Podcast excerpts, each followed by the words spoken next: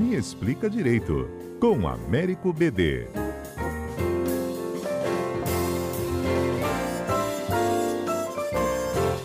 Vamos explicar para os nossos ouvintes essa polêmica em torno do imposto zero para as armas importadas?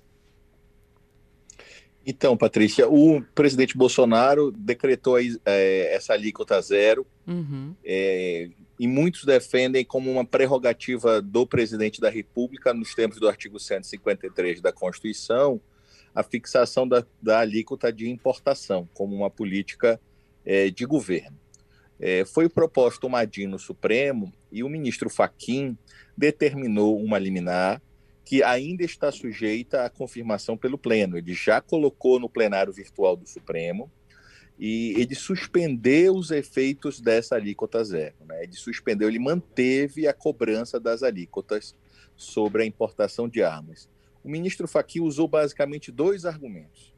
O primeiro argumento era uma proteção à indústria nacional, ele diz que nesses tempos de pandemia e com a crise que a indústria nacional que produz armas tem, se você coloca a alíquota zero, isso vai fazer com que essa indústria tenha um prejuízo significativo e um risco de desemprego também muito grande em decorrência dessa quebra dessa, dessa indústria. Então, o primeiro argumento foi um argumento protecionista, no sentido de que essa alíquota era necessária, não dava para reduzir, porque isso iria fazer com que a indústria nacional tivesse um prejuízo muito grande.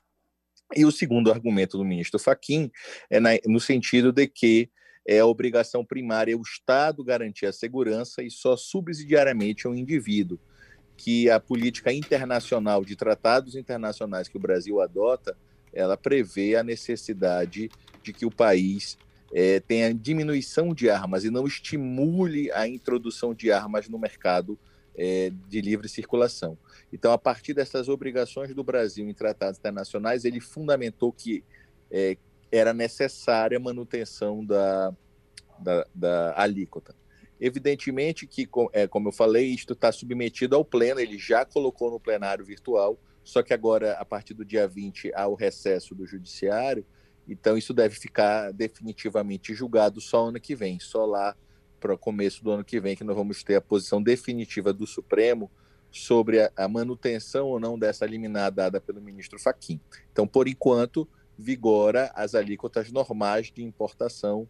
É, está suspenso o decreto do presidente que pretendia facilitar a importação de armas é, com esta redução de alíquota. A gente pode ter uma expectativa de como o Pleno vai se posicionar?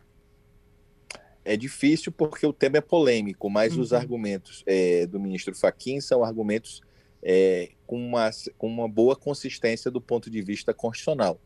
Então, assim, há uma tendência, talvez, da, da, da liminar seja mantida, é, mas não há, de fato, uma garantia, porque sim, existe uma outra corrente de pessoas que defendem que deve-se estimular o comércio de armas que é necessário que todo indivíduo, para sua própria defesa, teria uh, o direito de portar armas, como é o modelo dos Estados Unidos. Nos Estados Unidos é livre o comércio de armas.